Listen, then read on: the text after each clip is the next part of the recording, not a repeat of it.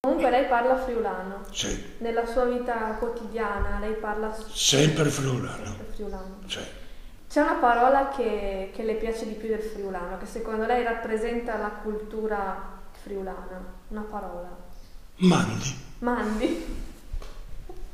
Casa. Il proverbio. Ce n'è uno che mi, mi diceva sempre mio padre quando ero un po' più piccolo e ogni tanto ripete ancora adesso, che eh, la sclesa non va lontano dal soc, che significa che la scheggia non va lontano dal ceppo.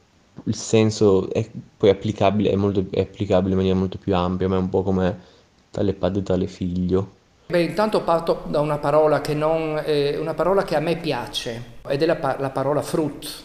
La parola fruit vuol dire bambino. Però la parola, la parola fruit, in uno che mi sente parlare un italiano, lo lega a frutto. E, e, e l'idea che il bambino è il frutto di qualcosa, cioè è, è figlio di un amore, fare un frutto, mettere al mondo un figlio è un gesto di grande amore. Ecco, e quindi eh, la vedo come un, un buon auspicio, la vedo, la vedo, in senso positivo. Ecco. Ti, ti posso dire, eh, più bel saluto dire eh, mandi. Nina bevi un tai, perché con gli amici è sempre, è sempre quello.